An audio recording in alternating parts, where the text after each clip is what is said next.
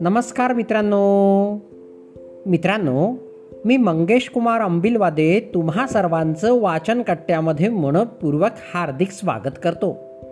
मित्रांनो आज आपण गोष्ट क्रमांक पाचशे पाच ऐकणार आहोत. आजच्या आपल्या गोष्टीचे नाव आहे पाच दिवे. चला तर मग गोष्टीला सुरुवात करूया.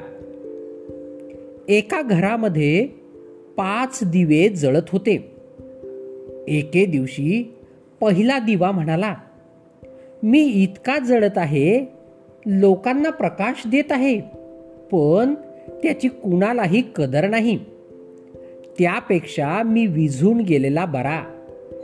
असा विचार त्याच्या मनात येतो. आपले जीवन व्यर्थ आहे. असे समजून तो विझून जातो. हा दिवा म्हणजे उत्साहाचे प्रतीक. हे पाहून दुसरा दिवा जो शांतीचे प्रतीक असतो तोही म्हणतो मलाही आता विझलं पाहिजे. शांती आणि प्रकाश देऊन सुद्धा लोक हिंसाचार करीत आहेत. आणि शांतीचा दिवाही विझून जातो. तिसरा दिवा जो हिमतीचे प्रतीक असतो तो पण आपली हिंमत हरवून बसतो आणि शेवटी विझून जातो. उत्साह शांती आणि हिंमत हे नसल्याने चौथा दिवा जो समृद्धीचे प्रतीक आहे तो पण विझून जाणेच उचित समजतो. पाचवा दिवा सगळ्यात लहान पण अखंडपणे जळत असतो. त्याच वेळी एक व्यक्ती घरात प्रवेश करतो आणि पाहतो तर एकच दिवा जळत असतो. त्याला खूप आनंद होतो.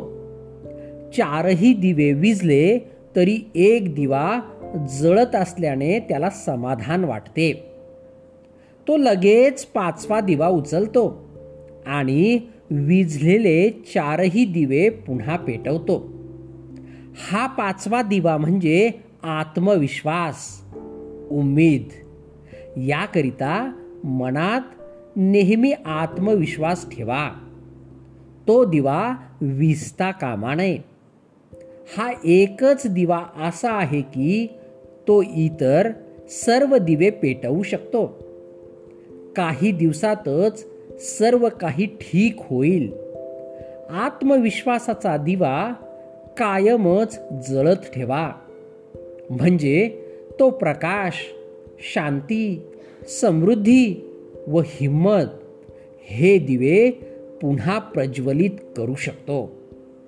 मित्रांनो गोष्ट या ठिकाणी संपली.